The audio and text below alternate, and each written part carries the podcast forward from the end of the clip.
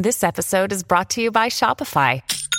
Forget the frustration of picking commerce platforms when you switch your business to Shopify, the global commerce platform that supercharges your selling wherever you sell. With Shopify, you'll harness the same intuitive features, trusted apps, and powerful analytics used by the world's leading brands. Sign up today for your $1 per month trial period at shopify.com slash tech, all lowercase. That's shopify.com slash tech. Hello,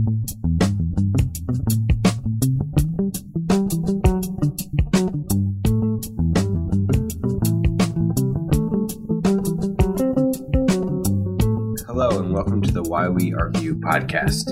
I'm Matthew Gariglia, the longtime producer of Why We Argue, and a PhD candidate in history at the University of Connecticut.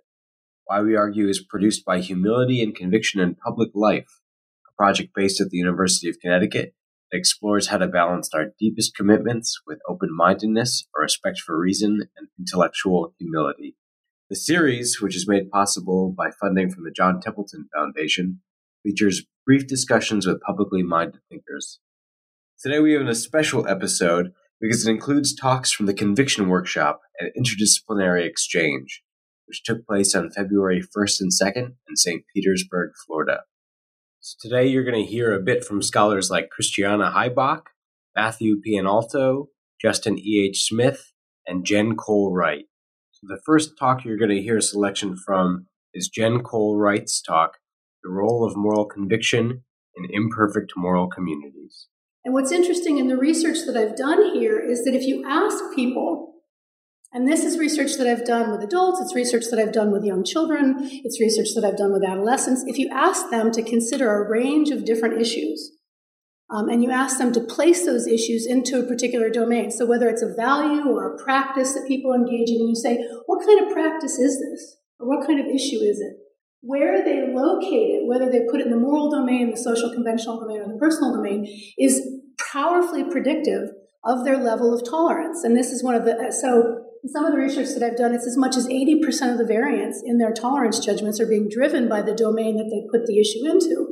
So this is expressed in terms of their, their comfort with people um, disagreeing with them and feeling comfortable with diversity and practices, their willingness to support and befriend someone, let them sleep on their couch, you know, marry them, hang out with them, a wide range of, of interaction types of questions, help them if they're in need, um, the degree to which they support the prohibition of the activity or punishment for people that engage in the activity, and also the degree of expectation of consensus. Like everyone in my moral community, my reference network, they're all going to agree with me that this is something that is wrong, or there, there's going to be wide disagreement. Um, and we'll talk more about it, the, how that works later. Also, the degree, literally, how close they'll sit to someone. If they know they're having a conversation with someone who disagrees with them on an issue, if they think it's a moral issue, they're going to sit significantly farther away. They're going to turn their bodies to where they're not directly aligned with them, and they're going to share fewer resources, whether it's money or, or some other commodity that's of value. They're going to share less of it when they think it's a moral issue they disagree with than a social or, or personal issue. So people are using these domains as a way of regulating the level of tolerance that's expected in terms of their interactions with people who may disagree with them about something. And in the research that I've done, pe- people disagree about where these issues are located. And, you know, um, things like uh, political orientation tends to be predictive of where they put it. What's interesting is once they locate it there, that's nothing else is predictive of their tolerance except the domain that they actually place it into. If I happen to think of abortion as being murder, it's a moral issue, it should be morally prohibited.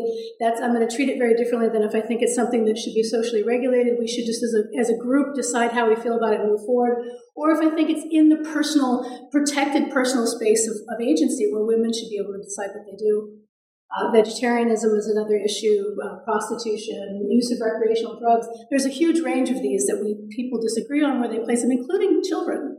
But where they place it then predicts the tolerance that they have in their attitudes about people, like to the degree to which this should be something that should be openly considered or people should be allowed to engage in it if they choose to. On the other hand, we see a really clear articulation, and this is increasingly the case in our, in our in the modern world, where people recognize certain things as being morally mandatory, while at the same time maintaining the space for dialogue and conversation. So, again, going back to the example of veganism, this is a really interesting place where people say, look, I think it's morally wrong, and yet I need to create the space for other people to choose for themselves. So, we can think often of the, the way in which we have moral exemplars that identify and live according to norms that they think are fundamentally ethical in nature, and yet they don't, there isn't a push to mandate that other people live according to these norms as well. So there's space for people to choose the moral codes that they operate according to, and we create the space for that. Similarly, if I look at the amount of resources that I'm willing to share with individuals, if I happen to think not only that it's a moral issue, but I believe that very strongly, that if it's going to significantly decrease the resources that I'm willing to share. So it is exacerbating the role of putting things in the moral domain in the first place. Even though putting it in the moral domain still has predictive power in terms of tolerance, having that additional moral conviction is makes it even more strong. This is the, the measurement of um, where people sit. So how far away from someone do you sit when you're having a conversation about a moral issue? If I happen to think it's not only a moral issue, but I believe very strongly that it is a moral issue, I have strong conviction about it, then I'm going to sit even farther away. And if you look more closely at the research that I've done in the past, it suggests that, that this, this precise kind of role in moral conviction is emerging. So, for example, if you look at the way that people when I've had people identify things as moral issues and that predicts their tolerance, it is that much stronger when they have strong moral conviction about it. So if I believe that it's moral and I believe it very strongly, that's going to increase the level of intolerance that I express towards individuals who are engaging in the practice or who believe otherwise than I do. Similarly, if I look at the amount of resources that I'm willing to share with individuals, if I happen to think not only that it's a moral issue, but I believe that very strongly that if it's going to significantly decrease the resources that I'm willing to share. So it is exacerbating the role of putting things in the moral domain in the first place. And next, we're going to hear from Matthew Pianalto and his talk, Conviction, Detachment, and Humility. How is it possible today for those of us living in an imperfect and powerful society to wash their hands of the many wrongs in which we are as citizens and consumers in some way complicit. If it turns out that we cannot realistically wash our hands of those wrongs, does this mean we are duty bound to devote our lives to the eradication of them? What form would such devotion have to take? And what room would such a duty and such devotion leave, if any, for those other concerns? In the abstract, these might be regarded, as questions about the stringency or demandingness of moral duty. But when we start filling in the details, on the one hand about war, poverty, drug epidemics, refugees, political turmoil, factory farming and climate change, and so on, and on the other hand, concerns about family, work, personal projects, and goals, the question starts to take a more pressing and personal form how do we honor our moral convictions, perhaps especially those that are somewhat vague, that concern problems somewhat remote from our everyday lives, or that are institutional or collective in nature? And how do we balance our moral responsibilities and convictions with other practical responsibilities and projects, which may themselves include matters of personal conviction? If Thoreau is to be taken as a guide here, there must be a way to answer these questions that also allows us to pursue our own versions of the Walden experiment. Otherwise, as Thomas Merton quipped, we become prisoners of every urgency. But when pitted against matters of justice, devotion to our own idiosyncratic projects may seem self indulgent. Thoreau recognized that we cannot demand all things of all people, but that we should at least avoid gross inconsistency and hypocrisy. We can approach his challenge without falling into the trap of moralism by taking our own convictions rather than some generalized set of obligations as our starting point. Here are the examples again. Do I condemn factory farming but still eat factory farmed meat? Do I bemoan the time wasting and uncivil nature of discourse on Facebook and then spend hours scrolling furiously through my feed? What general obligation is there to do that? The obligation to be informed, right? In cases like these, there are relatively easy solutions that will usually not interfere at all with our other projects. In fact, withdrawal of support in some cases will open up time for other pursuits. In other cases, the solution may not be so clear and easy, hence the need for contemplation, reflection, and the Walden experiments of the world. This is in no way to deny the need also for action, but as I've argued, we should be cautious to avoid invoking an understanding of action that's so narrow as to undermine the value of pursuits and projects that may seem worthless from the point of view that prizes efficiency, expediency, and results. For to be blunt, it's that kind of point of view that has at times been great evil. Thoreau insists you must have a genius for charity as for anything else.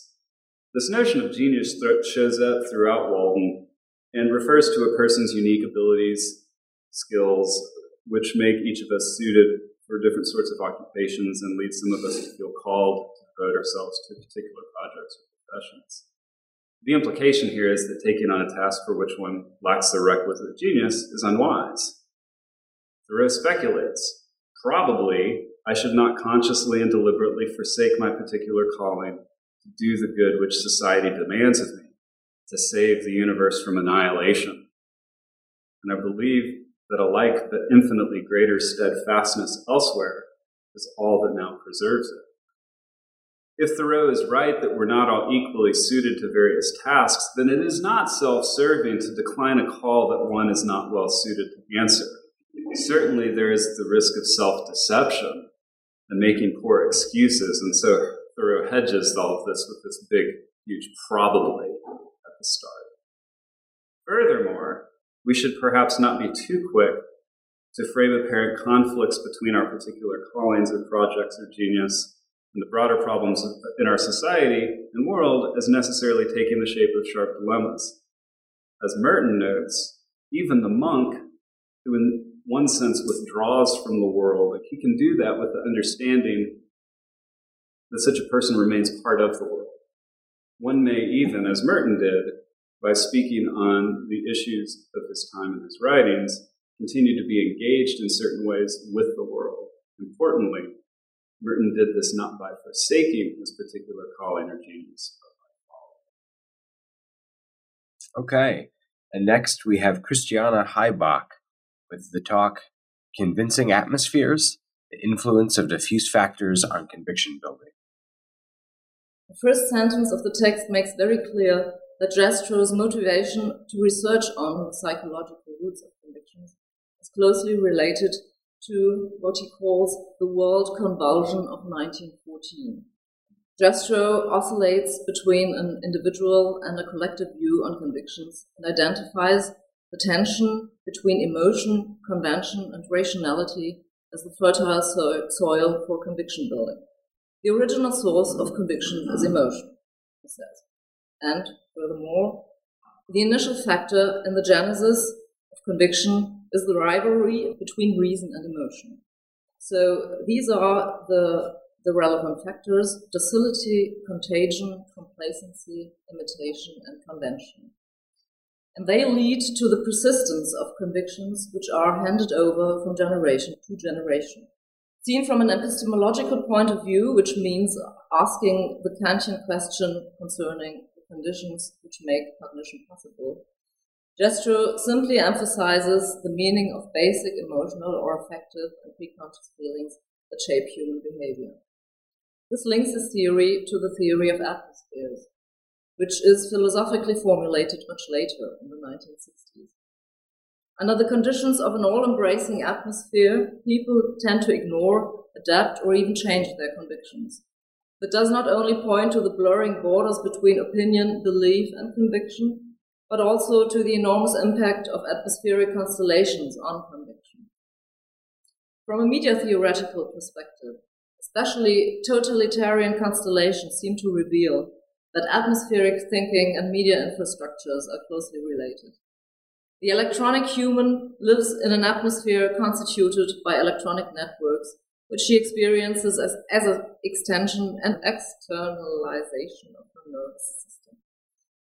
The perspective is an atmospheric one, and it is rooted in an earlier paradigm shift caused by the broadcast media, radio, and TV. a paradigm shift which could also be called the atmospheric turn, and which, in comparison to the pre electronic print and discourse based media system, has decisively changed the processes of media based conviction building.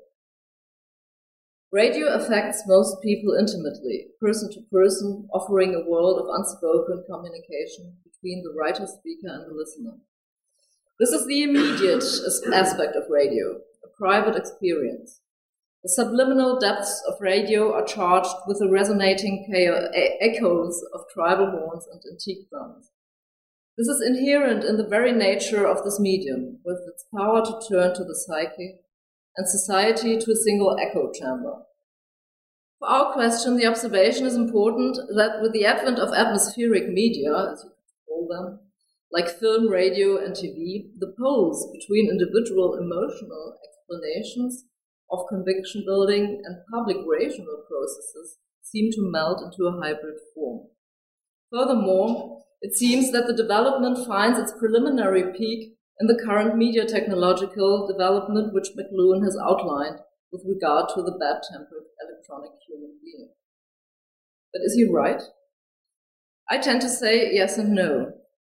What we currently observe in social media communication is indeed an increased presence of aggressive and affection led communication, while facts are ignored and truth is not a valid category anymore.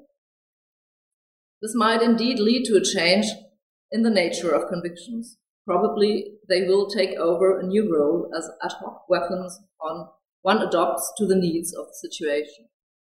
Furthermore, there are new communities which develop a culture of affirmation, clicking on the like button. Although the digital networks are transnational and open for those who can access the necessary infrastructure, they seem to narrow the personal perspectives.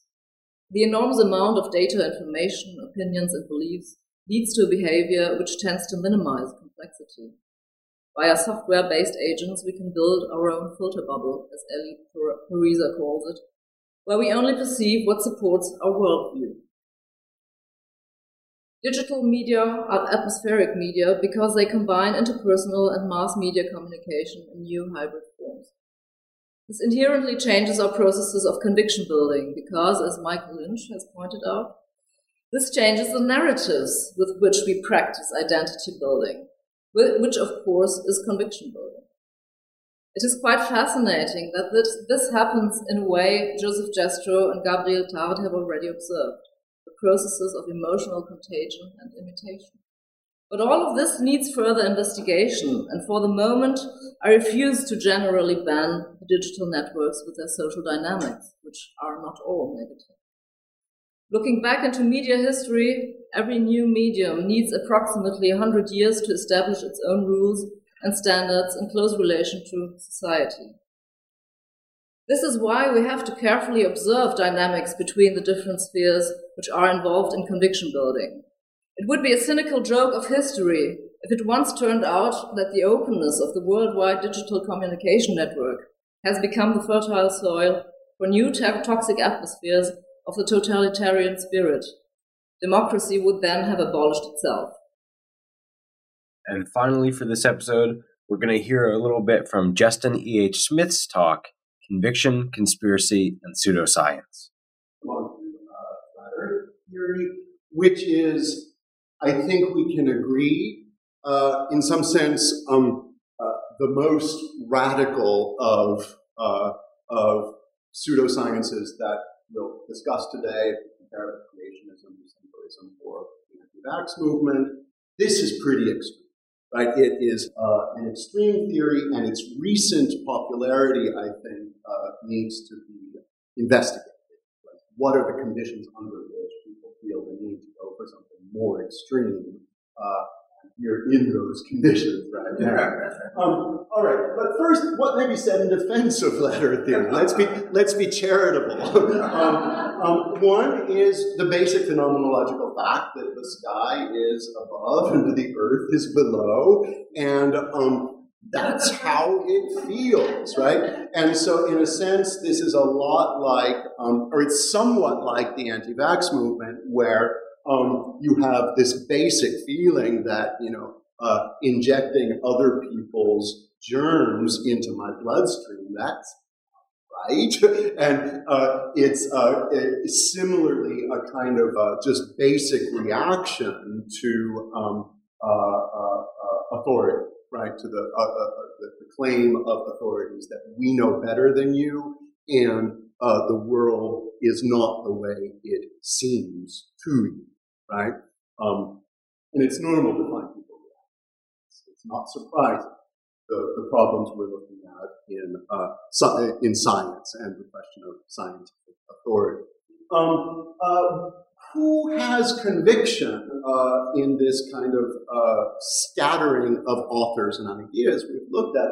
Well, I think it's safe to say that Karl Rove has it, right? He means that that we are constructing our own reality and that and he's not aware of previous attempts such as those of uh, early modern Spanish Jesuits to do the same, but it's part of the same spirit, part of the same constructive uh, spirit that distinguishes between the relatively low grade status of empirical truths on the one hand, the world as it presents itself to us um, on the one hand, and, um, and the world as we will it to be on the other hand. Uh, what about Ken Ham and Trofim Lysenko? I think this is important. They might be convinced of what they're saying.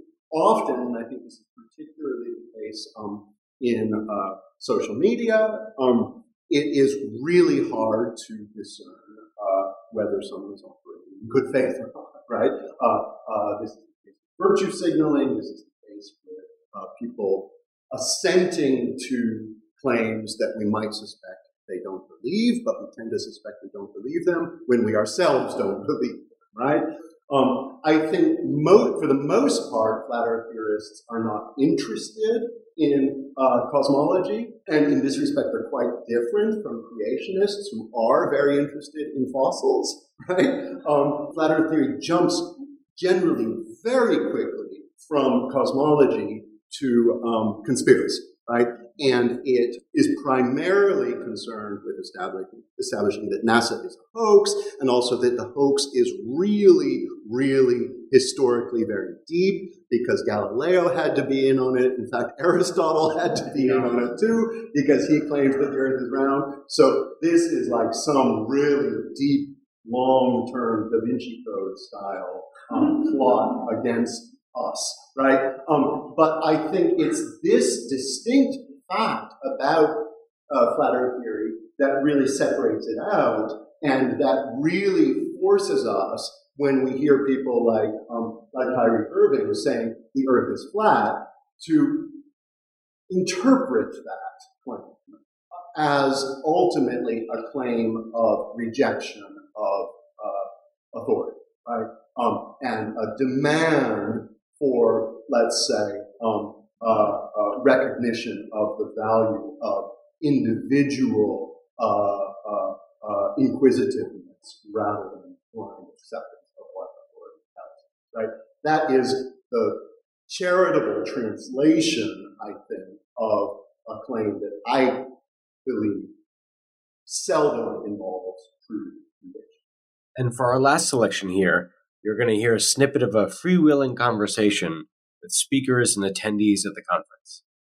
I just want to say, if I can jump in on that right away, I think Jen made a really important distinction. I said this to many of you, but I, in my opinion, worth repeating. Uh, when this first came up, the issue of blind conviction, Jen made the point that, well, there's two points that you can distinguish. You can distinguish between a conviction that's inherited from your social atmosphere, so to speak, and then there's also the question of whether the conviction itself is based or originates on or is grounded on, depending on what you mean, on evidence, right? So it's one thing for a conviction to be grounded or ungrounded on evidence. That's one question.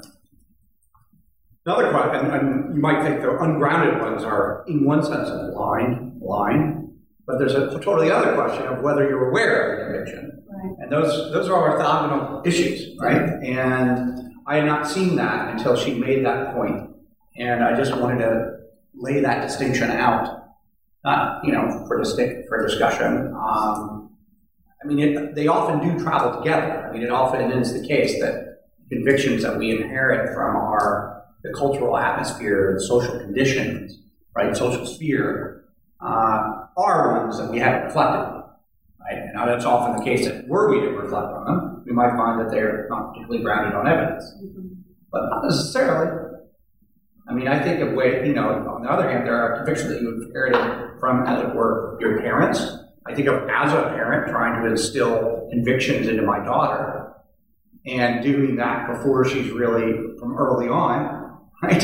Where she may not be capable of sophisticated, now, now she is, but capable of sophisticated reflection early on as a child.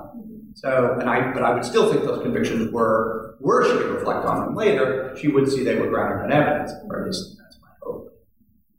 Anyway, I recommend that distinction as one that seems salient Oh, absolutely. to all of our work. Yes, absolutely. Thank you. So it seems to me that one thing we might want, and I don't know whether we're looking for the content of conviction or just the function, but it seems to me that one of the things that needs to be in here is the normative. So it might not be any strongly held belief. There's a strongly held normative belief. In other words, there's normative implications, which is one of the reasons why we want to defend it, because it's like if two plus two equals four turns out not to be true, it doesn't radically change any of the things that I value. It doesn't change my conception of the good. It doesn't change, right? But it's the things that are going to impact whether that's whether it's my sense of myself, like myself as a moral being, or it's my sense of my community that I'm a part of. Those are the beliefs. That's where conviction, I think, comes in because then I, if if that's challenged, it challenges my sense of what's appropriate. It challenges my sense of what's right. It challenges my sense of what's of value in a way that then I have to respond to. And maybe I am willing to, in some cases, go, okay, that means I need to reconceive myself, I need to reconceive my society, but only when, like, really forced to recognize that my conviction is wrong, and there's going to be lots of steps I'm going to take in before I get to that point where I'm just going to fight like hell to not want to change it. So you have to really get people to, maybe that's one of the reasons why civility is so important, is you have to create a concerted space for calm dialogue and reflection and discussion, which is not something we're going to naturally want to do because of the normative implications of changing our views. Mm-hmm. So that seems to be a piece that might be important to connection. And thank you, listeners, for tuning into the Why We Argue podcast, which I remind you is produced by the University of Connecticut's Humility and Conviction in Public Life Project with generous support from the John Templeton Foundation. If you're so inclined, you can follow the project on Twitter and Facebook at Public Humility. That's one word, Public Humility. Thank you for listening, and bye for now.